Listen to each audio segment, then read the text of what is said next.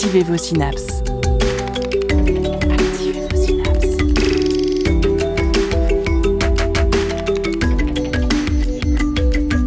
Poussez la porte du labo des savoirs et entrez dans un monde de science et d'expérience. C'est le labo des savoirs. Nous connaissons le microbiote de nos intestins, mais beaucoup moins celui de nos océans. Le microbiome, ce grand inconnu, vit partout autour de nous et il est lui aussi un rouage de la bonne santé de notre monde. Mais nous le savons, notre planète a de la fièvre et ces maladies chroniques, pollution, réchauffement climatique, disparition de la biodiversité, touchent aussi les populations microbiennes. Quel est le rôle véritable du microbiote marin dans l'équilibre des océans? Comment les scientifiques font-ils pour étudier une masse grouillante invisible à l'œil nu? Restez à l'écoute pour avoir les réponses.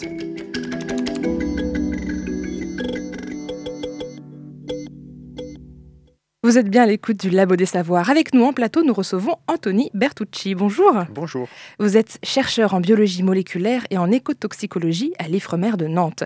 Votre spécialité, c'est le microbiome. On va en parler, mais avant, vous êtes porteur de la première chaire bleue IFREMER sur le thème contaminants, mer et santé. Alors, si j'ai bien compris, ça veut dire que pendant cinq ans, vous allez pouvoir explorer cette thématique de façon transversale en lien avec les six différentes unités de l'IFREMER de Nantes. C'est bien ça? C'est ça. Donc la chaire bleue, c'est un dispositif euh, voulu par la direction scientifique de l'IFREMER afin de favoriser des projets un peu euh, innovants sur des thématiques émergentes. Donc euh, pour cette première chaire bleue, donc comme vous l'avez dit, qui porte sur euh, le thème contaminant mer et santé, euh, le moyen de faire le lien entre les équipes IFREMER à Nantes, c'est cette thématique microbiome, puisqu'on a des collègues qui travaillent sur le microbiome plutôt dans sa composante pathogène, que ce soit pour l'homme ou pour les organismes marins. On a des collègues qui travaillent aussi sur le microbiome associé aux microalgues, toxiques ou pas, et on a des, collègues qui travaillent sur la pollution chimique. Donc tout ça peut aller sur le, le même, euh, le même centre d'études, le microbiome en On peut utiliser le microbiome pour faire le lien entre toutes ces thématiques. On va en parler. On entendra aussi Marie Hilary pour une chronique sous-marine en deuxième partie d'émission. Mais avant de plonger dans l'interview, on va se faire une petite mise en ambiance avec un extrait sonore. Ces minuscules organismes sont indispensables à la vie sur Terre. Pourquoi? Parce qu'ils produisent plus d'oxygène que toutes les forêts du monde réunies, et que c'est grâce à eux qu'une bonne partie de l'humanité a à manger dans son assiette tous les jours. Aujourd'hui, c'est la journée du microbiome, et on vous explique tout sur ce peuple invisible. Le microbiome, c'est un ensemble de bactéries, de microbes et de plein d'autres organismes microscopiques. Il y en a partout. Vous en avez des milliards sur la peau, dans le corps, il y en a aussi par terre et dans l'eau. Bref, partout où il y a de la vie. Dans votre corps, le microbiome représente votre santé et dans l'eau, le microbiome marin représente la santé de l'océan. Mais comme il est microscopique, il est très difficile à protéger vu qu'on ne le voit pas. C'est grâce à des expéditions scientifiques qu'on en découvre de plus en plus et qu'on comprend de mieux en mieux comment il fonctionne. Voilà un premier extrait tiré de la chaîne YouTube de Tara Océan qui parle de microbiome. Alors, on en a entendu beaucoup parler ces dernières années, notamment du microbiote intestinal, cet ensemble de micro-organismes qui peuplent nos intestins et influencerait fortement notre santé. Mais si on dézoome, on réalise que cette microfaune est partout, y compris dans nos océans. Anthony Bertucci, est-ce qu'il y a une différence entre microbiote, microbiome, humain, planétaire? Comment on s'en sort? Alors la différence entre microbiote et microbiome, euh, alors on peut comparer ça, alors soit une équipe de foot, soit un, un orchestre. Vous préférez quoi? J'aime bien orchestre. Alors l'orchestre, euh, si vous regardez un orchestre euh, dans sa globalité, vous allez avoir des grandes familles. Vous allez avoir les, les cuivres, les bois, les cordes, etc. Et, mais par contre, pour savoir, donc ça, ça va être le microbiote. C'est-à-dire, c'est les individus qui, composent cette, cet orchestre. Maintenant, ces individus, ils vont pas tous jouer en même temps. Ils vont pas tous jouer de la même façon en fonction de ce qu'on lui demande. Donc, euh, la façon dont ils jouent, c'est euh, pour ce qui va nous intéresser nous, ça va être l'expression des gènes, la production de substances, de vitamines, de lipides, etc. Et donc, tout ça placé dans un environnement, les interactions entre les, différents composants de cet orchestre, ça c'est le microbiome. Donc en résumé, le microbiote c'est les individus et le microbiome c'est toutes les interactions et tout le fonctionnement de cet orchestre. Alors là, on parle d'un orchestre, c'est très visuel, mais en réalité, le microbiome et les, microbiotes qu'il compose sont tout petits, invisibles à l'œil nu. Comment on fait pour étudier quelque chose qu'on ne peut pas voir? Alors la, technique majoritaire qu'on utilise nous c'est euh, la biologie moléculaire, c'est-à-dire qu'on va s'intéresser à l'ADN. Donc aux gènes qui sont présents, qui vont, qui vont nous permettre de caractériser les microbiotes, savoir qui est là et comment ces gènes sont exprimés, c'est-à-dire comment ils fonctionnent et comment le microbiote va interagir avec son, son, voisin ou avec son espèce hôte. Donc c'est vraiment très petit. on, on, parle... est à l'échelle d'une bactérie, donc on est plutôt à l'échelle du, du, du, du, micromètre. Euh, est-ce qu'il y a une limite de taille à ce qui appartient au microbiote et ce qui n'appartient plus? Euh, Alors il n'y a pas vraiment de, de, de limite de taille, euh, puisque dans tous les organismes symbiotiques, on va avoir donc des bactéries, on va avoir encore plus petits, on va avoir des virus. Mais au-dessus, on va aussi avoir des, euh, petits eucaryotes, euh, des petits, des, petits ciliés, des petits vers, euh, des, algues. Donc tout dépend de, l'échelle à laquelle on regarde, mais on reste quand même dans le, millimètre, voire en dessous du millimètre. Donc, si vous voulez étudier le microbiome de l'océan, vous allez prendre, imaginons, pour faire une image qui parle, on prend une grande tasse, on voit ce qu'il y a dedans, et tout ce qui est en dessous d'un certain micromètre, c'est du microbiome. Alors, bah, c'est pas si imagé que ça, puisque c'est littéralement ce qu'on fait. En fait, on va prendre une grande quantité d'eau qu'on va filtrer et on va regarder ce qui reste sur le filtre. Donc en fait, euh, donc on a des filtres à différents maillages. Euh, un des plus petits filtres, ça va être du 0,22 micromètre, donc 200 euh, nanomètres. Donc on peut garder tout ce qui est au-dessus de cette, de cette taille-là et le considérer comme du microbiome.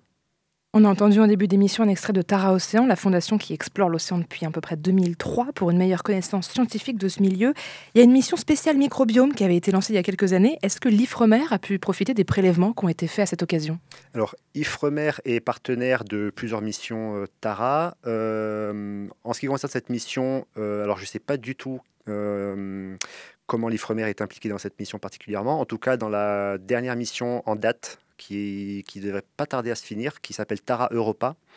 Euh, L'IFREMER est impliqué donc, dans cette mission. Euh, Tara suit les côtes européennes euh, et va s'intéresser aux pollutions chimiques et à l'impact sur la diversité microbienne dans l'environnement. On va parler de pollution chimique en deuxième partie de cette euh, interview. Euh, pour rester sur quelque chose de très imagé, on est sur le bateau de Tara. Et à ce moment-là, qu'est-ce qui se passe? Il y a des espèces d'énormes bidons d'eau qui sont entreposés jusqu'à être rapportés dans les laboratoires? Euh, L'avantage sur Tara, c'est qu'il y a une petite partie laboratoire. Donc cette eau, elle peut être filtrée directement sur, sur le bateau. Donc ça réduit beaucoup les volumes. Donc une fois que vous avez filtré 50 litres d'eau, vous gardez simplement le filtre qui est une petite membrane sphérique. enfin, ronde, et puis euh, vous stockez ça au, frigo et en, attendant de le ramener au laboratoire. Et c'est sur cette petite membrane que, qui a coincé euh, ce que vous voulez étudier. Et là, c'est là où le séquençage ADN rentre en jeu C'est ça. Donc le séquençage ADN, c'est vraiment ce qui a donné un coup de fouet à l'étude du microbiome. Euh, donc on y avait du séquençage avant, hein, mais c'est des techniques assez longues, assez coûteuses. Et vers 2007-2010, on a vraiment eu un changement de technologie et une baisse, une baisse pardon, drastique des prix qui a fait que euh, ça a facilité l'usage de l'ADN, de, du séquençage ADN. Euh, et, si on regarde le nombre de papiers euh, scientifiques publiés sur le microbiome, on a vraiment une, un décollage à partir de, des années 2010. Alors comment on fait avec ce petit filtre sphérique dont on parlait tout à l'heure? On le met dans une machine et après on a tout l'ADN qu'il y a dedans? Alors avant de passer en machine, on va extraire l'ADN, donc c'est du, on va éclater les cellules, on va solubiliser l'ADN, on va le purifier. Euh, et cet ADN, ensuite, euh, on va euh, amplifier un tout petit bout de cet ADN par PCR. On a beaucoup entendu parler de la PCR avec le Covid dernièrement. Donc en fait, on va amplifier cette petite région qui va nous permettre, en fait, en fonction des variations de séquences de régions, donc le nombre de A, de T, de G et de C. Qui sont les lettres qui composent l'ADN. Qui sont les, quatre bases de, l'ADN. les variations vont nous permettre d'identifier toutes les familles de bactéries et, et nous donner l'abondance de chacune par rapport aux autres. Donc vous avez après un, graphique, euh, enfin c'est ça. On a un liste des, des barres euh, chaque, euh, euh, donc on a une, grande barre qui est divisée en différentes, différents segments. Et chaque segment, c'est une, une famille de bactéries. Donc on peut voir si d'une condition à une autre, d'un site à un autre, est-ce que des familles sont plus ou moins présentes par rapport à d'autres. Voilà, oui, si on reprend notre fameuse image de Tara Océan qui est sur son bateau, qui, qui va prélever de l'eau pour analyser le microbiote, on peut donc voir à chaque fois, après cette analyse de séquençage ADN, qui est présent où? Quel type de microbes, virus D'ailleurs, il y a quoi dans un microbiote? Des microbes, des virus, des bactéries euh? Il y a un peu tout. Il y a un peu tout ça. Euh, alors, à l'heure actuelle, l'étude des microbiomes, c'est essentiellement euh, les bactéries. Bactéries et archées. parce que, parce que jusqu'à maintenant, on a négligé en particulier les virus. Donc ces virus, ils sont en train de prendre beaucoup d'importance dans la communauté scientifique. On se rend compte qu'ils ont un rôle à jouer, en particulier parce qu'ils peuvent réguler la population. Ils interagissent avec les bactéries et ils peuvent réguler la population de certaines bactéries. Alors on va donner quelques chiffres pour nos auditeurs et auditrices pour qu'ils se rendent compte un petit peu de la taille et de la diversité de ce dont on parle quand on évoque le microbiome, microbiote. Alors si on revient à l'homme, euh, et là je cite euh, ce que vous avez marqué dans votre article de The Conversation qui est disponible donc sur le site euh, qui est assez passionnant, on estime que chez un sujet masculin de 1m70 et de 70 kg, on retrouve 39 000 milliards de bactéries majoritairement donc dans l'intestin. Ce chiffre est très proche des 30 000 milliards de cellules humaines. Mais donc il y en a plus, ça fait 13 bactéries pour 10 cellules humaines chez l'homme. C'est complètement fou, ça veut dire que là, en moi, il y a plus de choses qui ne sont pas de moi? Oui, on est euh, un peu moins de la moitié euh, humain si on réfléchit euh, comme ça. Oui. Je trouve ça génial. Donc, notre microbiome pèse environ 200 grammes, donc c'est plus qu'un rein, ou que notre cœur, hein, qui est à 330 grammes à peu près. Et donc, contrairement à nos organes humains qui sont formés de cellules avec le même matériel génétique, le microbiome contient plusieurs milliers d'espèces, donc près de 10 millions de gènes en plus. Oui. Donc là, dans mon corps, il y a des gènes qui ne sont pas les miens, qui font partie de cette, ces bactéries, qui sont en majorité par rapport à mes cellules. Et euh, ça, fait un peu peur, on a l'impression que je ne suis pas tout à fait moi. Euh, alors, on n'est pas. Alors, c'est vrai que cette, le fait d'intégrer euh, le microbiome à notre physiologie, c'était une véritable révolution en, biologie, puisque c'est euh, un véritable organe que jusqu'à maintenant on n'a pas considéré. Euh, et un organe qui n'est euh, pas là comme simple passager. C'est vraiment une communauté, cette communauté bactérienne, elle a vraiment un rôle à jouer dans notre physiologie et notre capacité à faire face aux conditions environnementales. Alors si on revient à l'océan, qui n'est pas moi, qui est vraiment une surface d'eau immense, est-ce que ce microbiome flotte dans l'océan, dans l'eau, ou est-ce qu'il est logé dans des, dans des espèces marines Comment ça se passe? Alors la réponse euh, simple quand on parle du microbiome, c'est de dire que ben, c'est partout. Donc il y a des, microbes qui sont euh, libres dans la colonne d'eau. Si vous prenez euh, une goutte d'eau de mer, on a à peu près un million de microbes dedans. Euh, et, euh, ces microbes, dans la mer, c'est à peu près 70% de la biomasse totale du vivant en mer. Euh, donc il peut être dans la colonne d'eau, mais après il peut être dans des microfilms qui vont se, dans des biofilms qui vont se développer à la surface des rochers, par exemple. Euh, donc si on prend une, raclette et qu'on ramasse tout le, biofilm, on va trouver un, microbiome qui va être différent de celui qui est dans, la colonne d'eau. Et après, comme, euh, comme vous l'avez dit, peut être aussi associé à des êtres vivants, donc que ce soit à leur surface ou à l'intérieur de leurs organes. Nous, on dit qu'on vit en symbiose avec notre microbiote. Est-ce que c'est le cas partout, y compris dans les océans et ces êtres, ces êtres marins qui vivent aussi euh on peut vraiment parler de symbiose. Alors la symbiose, c'est un, continuum, mais il ne faut pas voir que le côté mutualiste. Le mutualisme est souvent confondu avec symbiose. Mais en fait, symbiose, ça veut simplement dire vivre ensemble. Donc ça peut aller du mutualisme jusqu'au parasitisme si euh, les, les, conditions euh, changent. et donc là, quand on a une rupture de symbiose, on va parler de dysbiose. Euh, et là, les, relations et les fonctions du microbiome euh, peuvent devenir euh, néfastes à, l'hôte. chez l'homme, donc, ça nous permet de nous aider, nous, notre microbiote, à la digestion de certains aliments, de prévenir certaines maladies, etc. Est-ce qu'on sait déjà un peu le rôle du microbiote océanique, on va dire, dans, en tout cas chez les, chez les organismes marins? Est-ce qu'on sait un peu comment ça fonctionne ou c'est encore le début de la recherche et on n'a pas encore trouvé les réponses? Alors on est encore au tout début. Alors, on sait pour le moment les grandes études qui ont été faites, la majorité des études qui ont été réalisées, c'est de savoir qui est là. Euh, maintenant, c'est de savoir à quoi ça sert. Euh, donc maintenant, on va pas séquencer simplement le petit bout d'ADN dont je vous parlais précédemment, on va séquencer l'intégralité de l'ADN de ces bactéries, de ces virus, pour savoir exactement à quoi servent ces gènes. Euh, il y a dans la dernière mission Tara dont on parlait tout à l'heure, je pense que dans tous les gènes qui sont identifiés, il y en a 40% dont on ne connaît pas la fonction. Euh, alors à quoi ça sert? Euh, Dans la colonne d'eau, le microbiome va euh, servir. alors il, y a la partie photosynthétique qui va produire de l'oxygène, fixer du carbone. Il y a tout ce qui est cycle de l'azote et des phosphates. Donc ça va servir de base aux chaînes alimentaires. Et ensuite, quand ce microbiome, si on considère le microbiome qui est associé aux espèces vivantes, donc il va servir à la nutrition, il va aussi entraîner le système immunitaire. Euh, protéger, des, euh, protéger euh, des, des, pathogènes qui peuvent, qui peuvent apparaître. Et donc, voilà, c'est les deux, les deux fonctions majeures qu'on voit à l'heure actuelle. Alors on va écouter un, un extrait qui va dans votre sens, qu'il a encore tiré de la chaîne YouTube de Tara Océan. Chaque être vivant possède en lui une certaine quantité de carbone. C'est la base du vivant. Une baleine, par exemple, est composée en moyenne de 33 tonnes de carbone. Si on additionne ce poids, les animaux marins, baleines, poissons, méduses, pèsent 2 gigatonnes de carbone. D'un autre côté, si on additionne l'ensemble du microbiome, les virus, les bactéries et les protistes, on obtient 4 gigatonnes de carbone. Autrement dit, les micro-organismes qui composent l'océan pèsent deux fois plus lourd que tous les animaux marins réunis.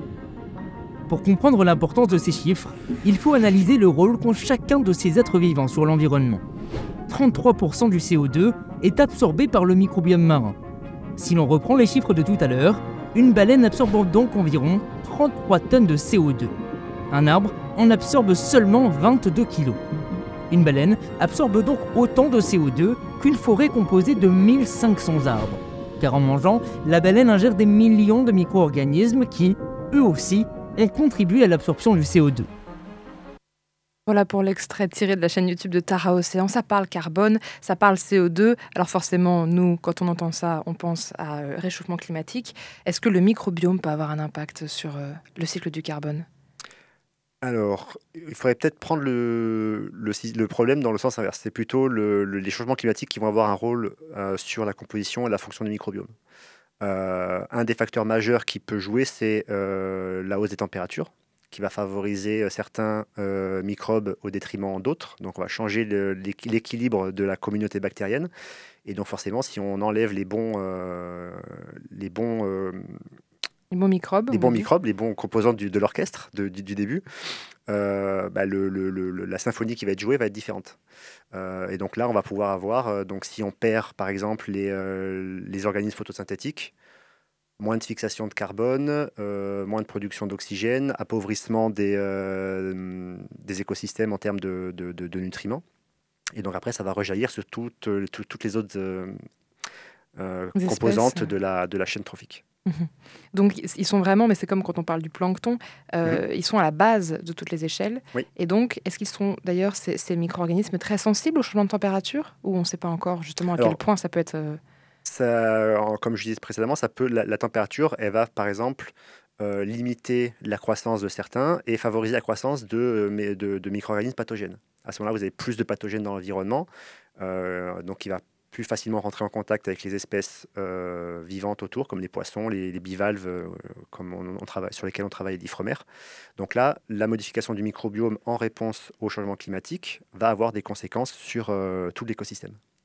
Ça, c'est que la température. On va, ça, parler, euh, température. on va parler polluants chimiques en deuxième partie d'émission, mais on va respirer un petit peu euh, en écoutant Black Magic et on revient juste après.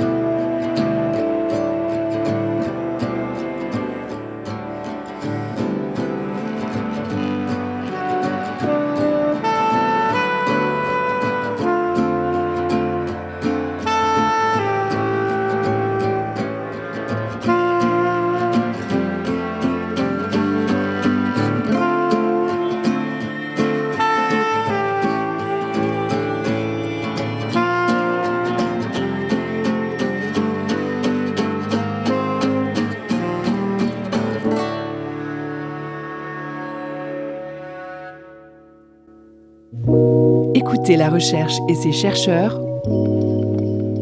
au Labo des Savoirs.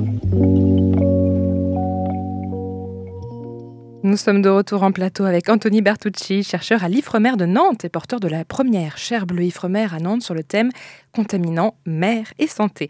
Nous savons désormais ce que c'est que le microbiote et le microbiome de l'océan dans sa globalité. Parlons un petit peu des menaces auxquelles il fait face. On a déjà abordé la menace de la température qui monte et qui pourrait multiplier les agents pathogènes.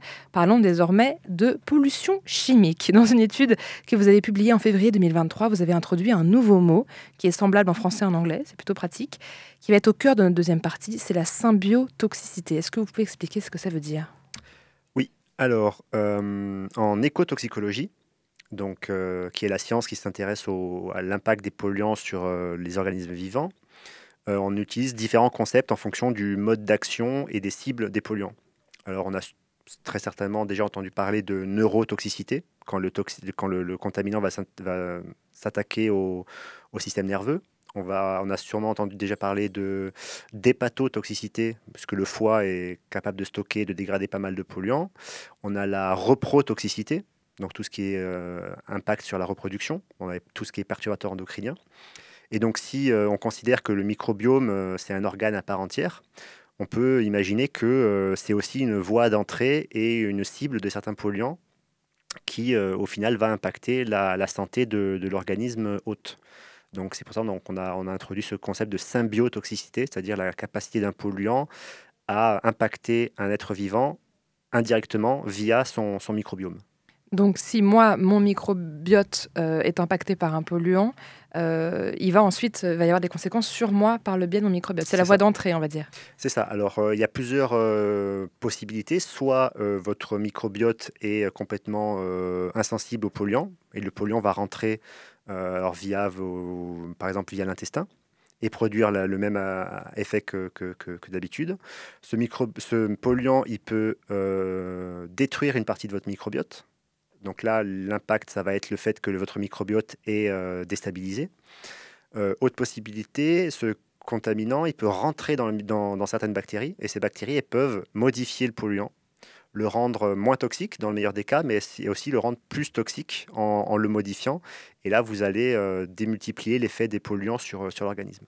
Alors on va en parler en détail de ça parce que c'est terrifiant et c'est important d'en parler. Mais petit rappel avant sur la pollution chimique euh, qui est reliée donc à cette toxicologie. En 2009, une équipe internationale de 26 chercheurs ont établi 9 limites planétaires. Je suis sûre que vous en avez déjà entendu parler. Des limites à ne pas dépasser pour que l'écosystème planétaire puisse continuer de se développer durablement. Bon, parmi ces 9 limites, plusieurs concernent la pollution chimique, plusieurs sont hélas déjà dépassées. On peut citer la perturbation des cycles bio-géochimiques de l'azote et du phosphore qui a été dépassée en 2009, l'acidification des océans qui est la limite, la limite de l'augmentation des aérosols dans l'atmosphère, qui n'est pas encore quantifiable, et l'introduction d'entités nouvelles dans la biosphère, qui a été dépassée en 2015 et qui est désormais largement au-dessus de la limite. Donc les océans et le monde marin sont une des premières victimes de cette pollution insidieuse qui ne se voit pas forcément. Pour l'étudier, il existe notamment le réseau Roche, ou ROC, je ne sais pas comment ça se prononce, pour le réseau d'observation de la contamination chimique du littoral. On en a déjà parlé dans l'émission Les moules sentinelles de la mer. Allez la réécouter en Euh, en tout cas, euh, est-ce que vous utilisez ce réseau-là, euh, ce fameux réseau d'observation à travers les bivalves, pour essayer de quantifier la pollution chimique qui existe sur nos côtes et leur impact sur le microbiote? Alors oui, le réseau ROC est complètement intégré aux recherches qu'on mène sur le microbiome, puisque donc c'est depuis les années 70, on a tous les ans des prélèvements sur beaucoup de sites du littoral français qui nous permettent de savoir s'il y a des polluants qui apparaissent, qui diminuent. Ça nous permet de savoir sur quel site on va aller préférentiellement euh, échantillonner nos, huîtres ou nos moules en fonction du, modèle d'étude. Mais euh, oui, on se sert de ça pour savoir quels sont les polluants présents dans le, dans le milieu et après faire le lien avec la composition du microbiome euh, de nos, de nos espèces d'études. Est-ce que vous avez aussi des espèces en laboratoire On a aussi des, des espèces qu'on maintient au laboratoire, alors majoritairement des, des, huîtres, des huîtres creuses, des huîtres plates, certaines moules. voilà. Qu'est-ce que vous leur faites à ces huîtres en labo? Alors, bah, ça dépend du thème de recherche. Moi, en l'occurrence, euh, ce ce qu'on compte faire là dans les, dans les prochaines euh, années, c'est de, euh, de voir comment le microbiome d'huîtres va évoluer en fonction des polluants auxquels elles vont être exposées. Donc on va cibler certains, certains pesticides qu'on va retrouver dans les zones de conquiliculture pour savoir quels impacts ça peut avoir sur les activités économiques et sur la préservation de, de l'huître euh, dans la région. Quand on avait préparé cette émission par téléphone, vous m'aviez parlé d'un cocktail de 18 pesticides euh, à mettre dans, ces bassins avec ces huîtres. Euh, c'est fort, 18 pesticides, vous n'y allez pas de main morte? Alors, ce cocktail, c'est un, une liste de pesticides qui a été établie par des chercheurs de l'IFREMER à Nantes. C'est en fait basé sur la littérature c'est les 18 pesticides qu'on retrouve le plus souvent dans les zones de conquiliculture euh, en France au moment de la reproduction des huîtres. Donc euh, c'est un cocktail qu'on va pouvoir utiliser dans d'autres expériences pour essayer de mimer, euh, d'avoir quelque chose de réaliste environnementalement auquel les huîtres font face régulièrement.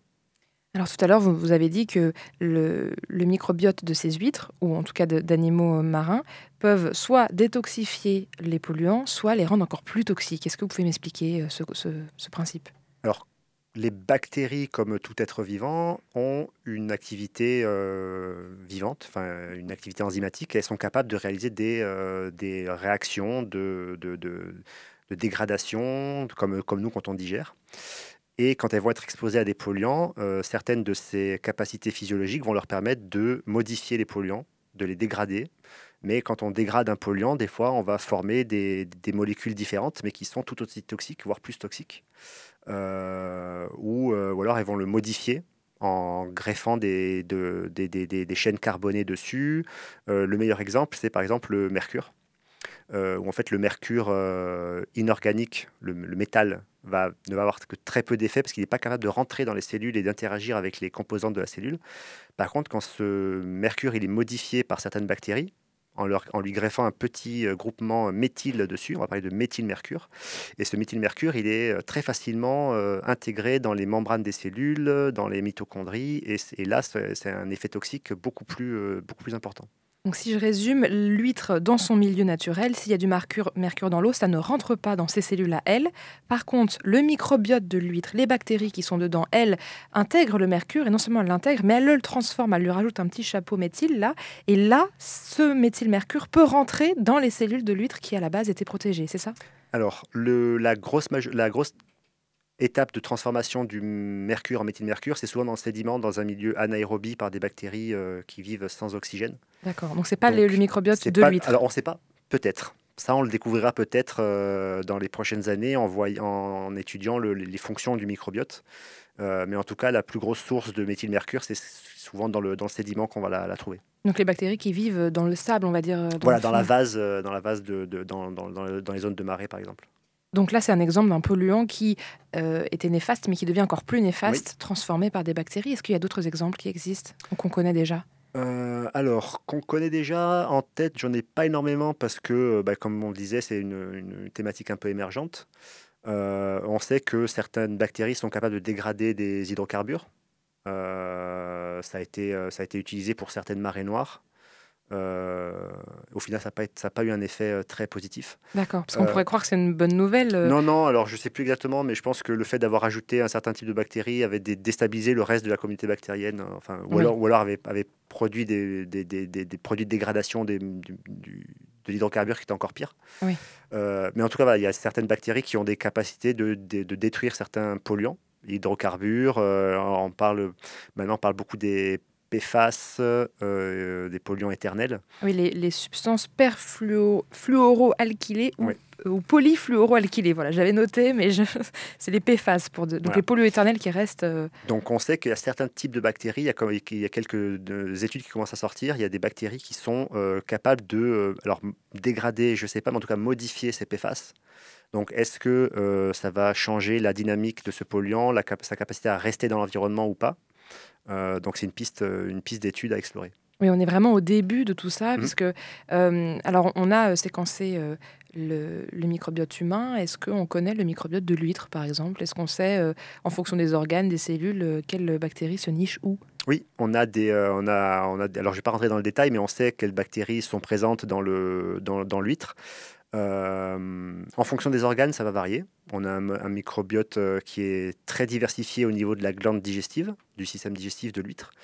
Euh, un peu moins diversifié au niveau des, branchies ou du manteau, puisque c'est des, niches qui sont beaucoup plus en contact avec le milieu, marin, alors que la glande digestive, comme nous, notre intestin, est un peu plus protégé, c'est un, milieu à part entière, et donc là, on a une plus grande diversité bactérienne. Est-ce que nous, si on mange des huîtres, on récupère le microbiote de l'huître? Alors, euh, la plus, la, si votre, euh, s'il y a des composantes en, commun, oui, il y a des chances que, il n'y a, a, pas de raison que les composantes de, l'huître soient, soient, soient complètement euh, éliminées. Euh, la, la, possibilité, c'est de récupérer des pathogènes. C'est ce que j'allais dire. Deuxième question, est-ce que si l'huître a chopé des polluants, on récupère les polluants? Alors ça oui, même sans microbiote, euh, de par son mode de vie, l'huître va filtrer une très grande quantité euh, de d'eau euh, pendant, la, pendant la journée, plusieurs dizaines de, litres. Et quand elle fait ça, s'il y a des polluants dans l'eau dans dans de mer, eh ben, elle va garder les, les, les, polluants et, les concentrer dans ses tissus. Donc ça, c'est par le, la mode de vie de l'huître de base, mais du coup, est-ce qu'avec le... Vous avez parlé de pathogènes, donc s'il y a des pathogènes dans le microbiote de l'huître, on peut aussi les récupérer? Oui, et des pathogènes dans l'environnement. Puisqu'en filtrant euh, l'eau de mer, l'huître va également acquérir des pathogènes qui traînent dans l'eau de mer. Euh, et donc c'est euh, un des liens qu'on peut faire avec le changement climatique, c'est que s'il y a plus de pathogènes dans l'eau de mer, euh, euh, les, organismes filtreurs et les organismes marins en général vont être plus exposés à ces pathogènes. Et si on consomme ces, euh, organismes, ça va avoir un, impact sur la, santé humaine. Donc c'est dans ce, cas-là, on a vraiment un lien entre santé des écosystèmes, santé, des, organismes marins et santé de l'homme. C'est ce qu'on va, on regroupe ça sous le terme de One Health. Donc c'est la, santé globale qui est maintenant de plus en plus intégrée aux recherches de l'Ifremer. C'est ce que j'allais dire. Est-ce que c'est ça euh, aussi pour ça qu'il existe cette fameuse chair bleue euh, dont vous êtes le premier euh, représentant à l'Ifremer de Nantes C'est pour essayer de, travailler sur cette One Health, cette santé unique avec tous les, différentes unités pour, pour partir sur vraiment des, tous les domaines possibles scientifiques pour regrouper un peu les connaissances là-dessus C'est ça, et de faire le lien entre les différentes thématiques et de ne pas, de pas travailler en silo et de, pas, de, montrer que les recherches qu'on mène, elles ne sont pas cloisonnées équipe par équipe. Donc euh, on a, euh, nous, euh, dans, l'unité dans laquelle je travaille, une, expertise en contamination chimique qui va intéresser, par exemple, les gens qui travaillent évidemment sur l'huître, mais aussi sur les microalgues toxiques. Donc est-ce que les polluants vont favoriser la présence de microalgues toxiques? Cette production, de, toxines, elle peut, elle peut impacter les poissons qu'on va consommer, mais également euh, les, euh, les, euh, les, baigneurs, les vacanciers sur certaines, sur certaines plages. Donc voilà, là encore, on a vraiment un lien entre les, entre les, différentes composantes de l'Ifremer. On a également des, des, des, collègues qui vont travailler sur la présence de pathogènes pour l'homme dans, les dans les huîtres et dans les produits, les produits de la mer. Cette chaire a commencé en 2022 et, et va jusqu'en 2027. Qu'est-ce que vous Qu'est-ce que vous avez déjà découvert grâce à cette mise en commun des connaissances et qu'est-ce que vous espérez découvrir? Alors c'est encore un peu tôt pour, euh, pour parler de découverte ou de, de, résultats euh, majeurs, hein, puisque c'est cette première année, elle a surtout servi à, à mettre en place les, euh, les collaborations. En tout cas, ce qu'on a pu découvrir, c'est que justement, le microbiome faisait bien le lien entre ces différentes études, et, entre ces différentes équipes, euh, et, donc, on, a euh, de bonnes chances de trouver des, liens en commun et des, façons de travailler tous ensemble. On va parler hein, de, ces, de cette façon de bosser ensemble et surtout d'une première étude que vous avez publiée sur les anguilles. Mais juste avant, on écoute euh, Deux pieds dans le sable.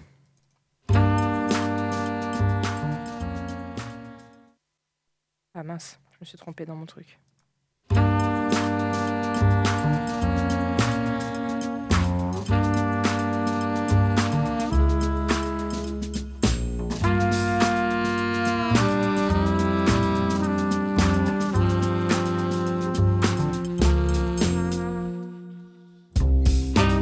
dans le sable. Mets ton torse dans les vaguelettes. D'être blanche au scrabble, tout va.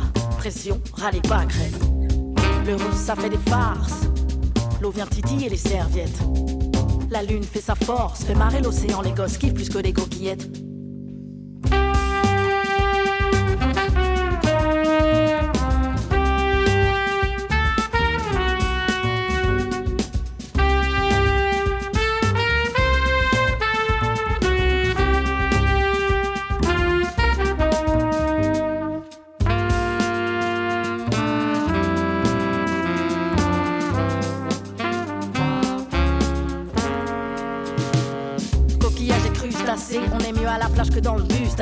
En décubitus placé sans scrupule d'habitude, je déguste assez la ville, ça fait mal comme un cubitus cassé. Frisbee dans les dents de la mer, biscuit trempé dans la crème solaire.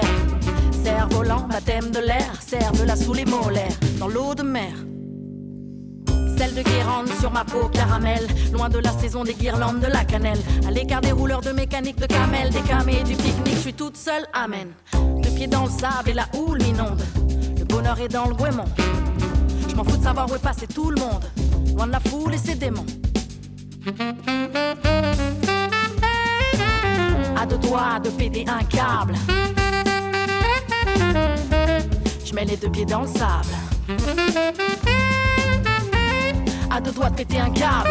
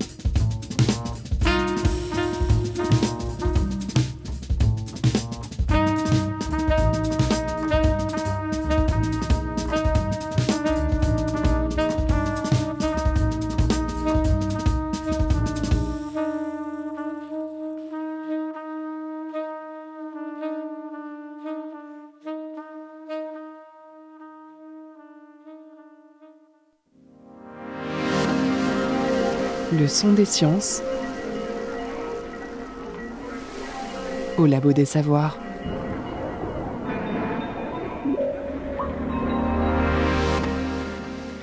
C'était Deux pieds dans le sable de François Poitou et Pumpkin. Nous sommes de retour en plateau avec Anthony Bertucci, chercheur à l'Ifremer de Nantes.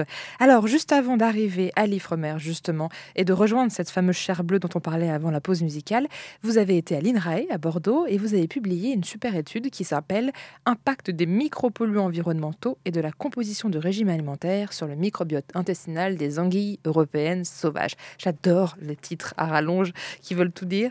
Euh, donc, si j'ai bien compris, vous avez analysé le génome de jeunes anguilles prélevés dans trois sites différents et vous en avez relevé la présence de 1080 genres microbiens différents. C'est énorme. Est-ce qu'il y a une grande variation de ce microbiote en fonction des anguilles, euh, de leur âge, peut-être de leur lieu de, prélèvement? Comment, Qu'est-ce que vous avez découvert avec cette étude?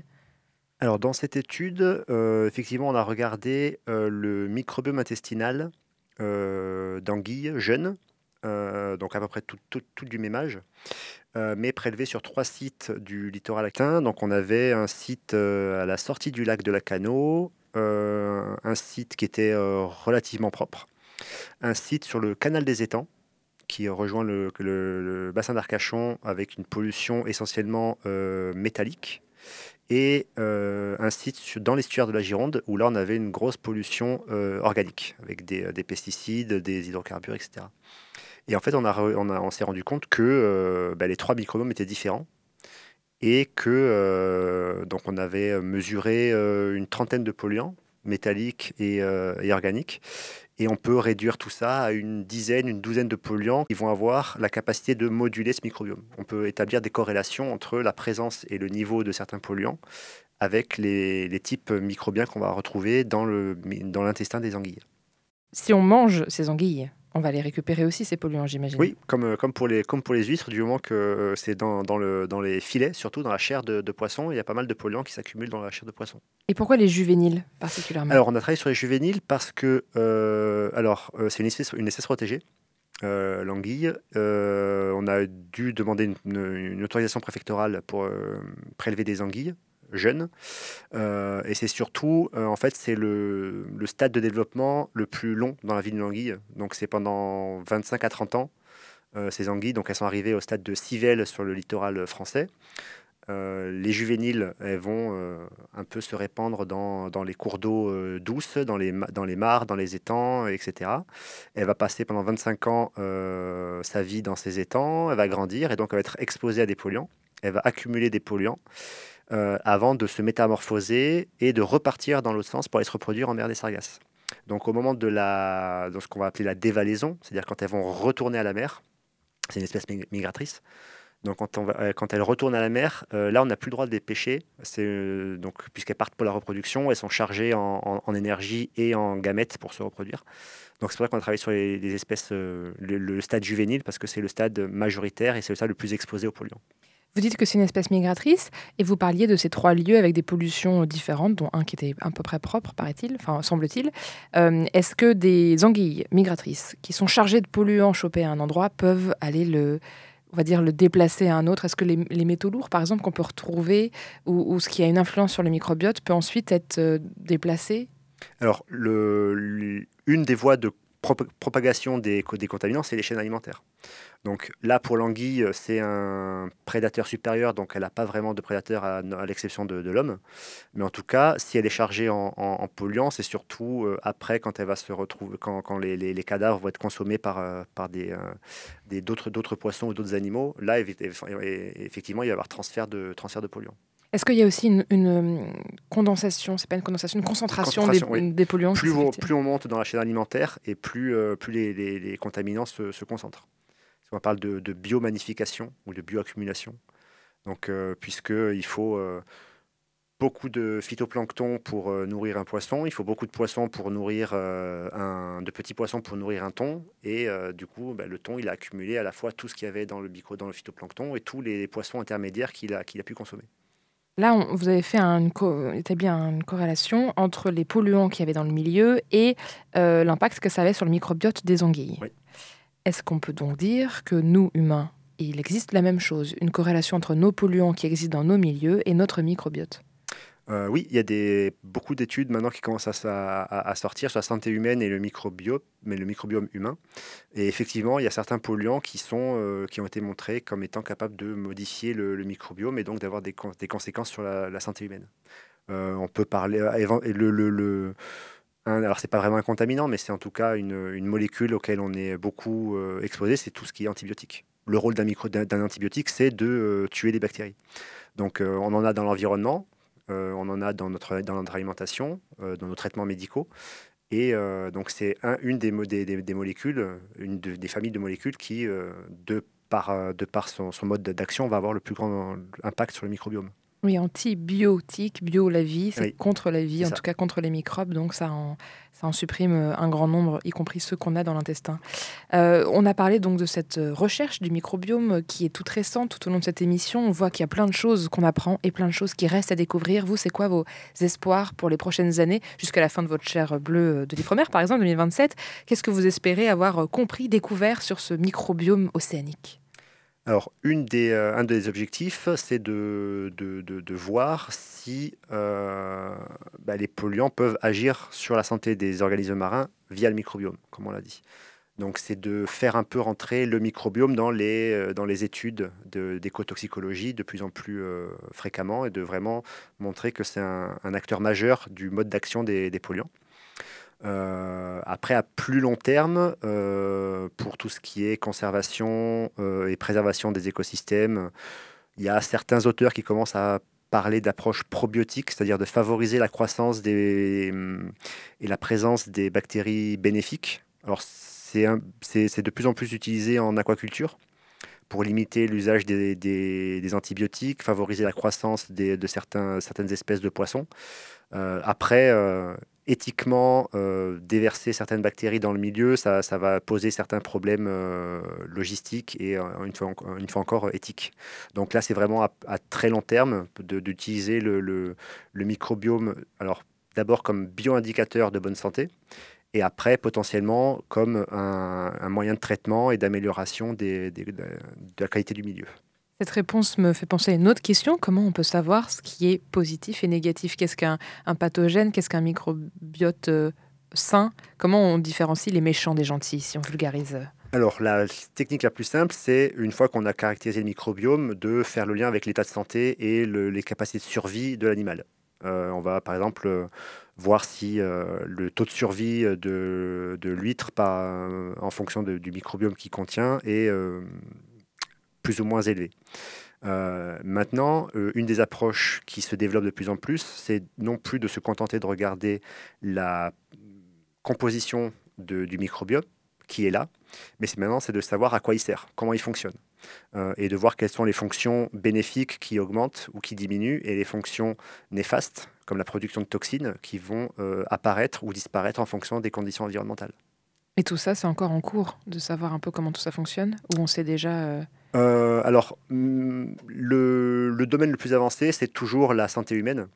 Et, donc là, voilà, on commence à... Donc le, le microbiome humain, il a été caractérisé à partir de 2007. Il euh, toute la composition était connue en 2010.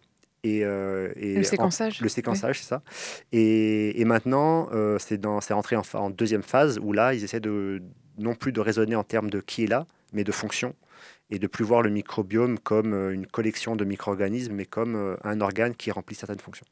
Et donc pour le microbiome océanique, j'imagine que ça va prendre un peu plus de temps. Ça va prendre un peu plus de temps, mais comme on disait au tout début, c'est une des, hum, des perspectives de Tara euh, microbiome à l'heure actuelle, c'est justement de, de passer de cette approche dite taxonomique, les, euh, les espèces qui sont présentes, à une, à une approche fonctionnelle et de savoir vraiment à quoi sert ce microbiome dans l'océan, dans les espèces aquatiques, et surtout comment il va réagir aux, euh, aux modifications globales, que ce soit le, la présence de polluants ou les changements climatiques. Alors on écoute désormais la chronique de Marie Hilary et on revient juste après pour conclure l'émission. C'est bon à savoir. C'est bon de savoir. C'est le labo des savoirs. Bon, alors pour faire le lien entre polluants et organismes marins, Marie, tu as décidé de nous parler d'un trio bien particulier, celui d'une huître, d'une algue et d'un virus. Et oui, Sophie, un mal étrange répand la terreur, un mal qui, dans sa fureur, tue les huîtres creuses présentes sur nos côtes. Il s'agit d'OSHV1, un virus de la famille des, des herpès, apparu en 2008. Depuis, il revient chaque année lorsque la température de l'eau dépasse les 16 degrés. Il tue en particulier les individus de moins d'un an. Pour comprendre comment l'environnement influe sur la contamination des huîtres par ce virus de l'herpès, une équipe de chercheurs de l'Ifremer s'est intéressée aux différentes espèces présentes dans la zone de balancement des marées, c'est-à-dire là où vivent les huîtres. Les scientifiques ont voulu savoir si la présence d'algues peut influencer positivement ou négativement le risque de maladie chez les huîtres. En particulier, ils ont cherché à comprendre si les algues pouvaient avoir un effet sur le microbiote de l'huître, c'est-à-dire les bactéries qui cohabitent avec elles.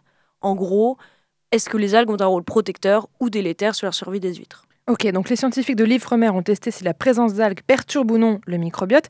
Alors comment ils ont fait? Pour leur étude, les scientifiques ont choisi trois types d'algues, vertes, brunes et rouges. Ils ont commencé par prélever ces algues en rade de Brest et de Concarneau, ainsi que dans le golfe du Morbihan. Les algues vertes et brunes sont des algues qui cohabitent de manière naturelle avec les huîtres, tandis que les rouges, qu'on appelle cordes de solier, se trouvent dans les zones un peu plus profondes. Au laboratoire, les algues ont été isolées par espèce et placées dans des aquariums. En gros, tu avais un premier aquarium qui contenait les algues vertes, un deuxième des algues brunes et un troisième des algues rouges. Les aquariums étaient reliés à des bassins contenant des huîtres via une alimentation en eau. Après une période d'acclimatation, les chercheurs ont placé le virus de l'herpès, donc le fameux OSHV1, dans les aquariums contenant les algues. L'eau transitant des aquariums vers les bassins a donc contaminé l'ensemble des huîtres et elles sont toutes tombées malades. Les chercheurs ont alors pu étudier le taux de survie des huîtres après infection virale en comptant le nombre d'huîtres qui avaient survécu et celles qui étaient mortes. Alors qu'est-ce que ça a donné? Est-ce qu'il y a eu des algues qui ont aidé les huîtres à survivre ou, ou l'inverse? Alors dans leur étude publiée en février 2022 dans le Journal of Animal Ecology, les scientifiques ont montré que certaines algues peuvent modifier le microbiote de l'huître. Dans le cas des algues brunes, aucun changement. La mortalité des huîtres n'a pas été modifiée, donc a priori il ne se passe rien. Mais dans le cas des algues rouges, il se pourrait qu'elles améliorent l'état de santé des huîtres. Malheureusement, les résultats n'ont pas été statistiquement significatifs pour que les chercheurs soient catégoriques là-dessus. Des études complémentaires en milieu naturel pourraient permettre de trancher la question. En revanche, ce qui a bien été montré, c'est que les algues vertes ont un impact négatif sur la survie des huîtres. En plus de pulluler sur nos plages l'été et de rendre toute baignade impossible en raison du sulfure d'hydrogène, un gaz toxique qu'elles rejettent pendant leur putréfaction, les algues vertes ont un effet délétère sur le microbiote de l'huître. Ou plutôt, c'est le cortège bactérien qui gravite autour de ces algues vertes qui déstabilise le microbiote de l'huître. La déstabilisation de ce microbiote entraîne la prolifération de certaines bactéries au détriment d'autres ce qui rend l'animal vulnérable au virus de l'herpès. Ainsi, lorsque les algues vertes sont présentes dans un milieu contaminé par le virus de l'herpès, deux fois plus d'huîtres meurent. Deux fois plus, c'est relativement beaucoup, c'est même énorme. Cette étude nous apporte la preuve, s'il en fallait encore une, de l'urgence de prendre soin de notre environnement pour limiter la prolifération de ces algues vertes et donc protéger les espèces marines vivant sur nos côtes. Mais ces algues vertes n'auront pas fini de nous embêter et leur prolifération est de plus en plus inquiétante. Merci beaucoup Marie Hilary pour cette superbe chronique et le lien euh, vers l'étude dont tu parles sera disponible sur notre site internet lelabodessavoir.fr.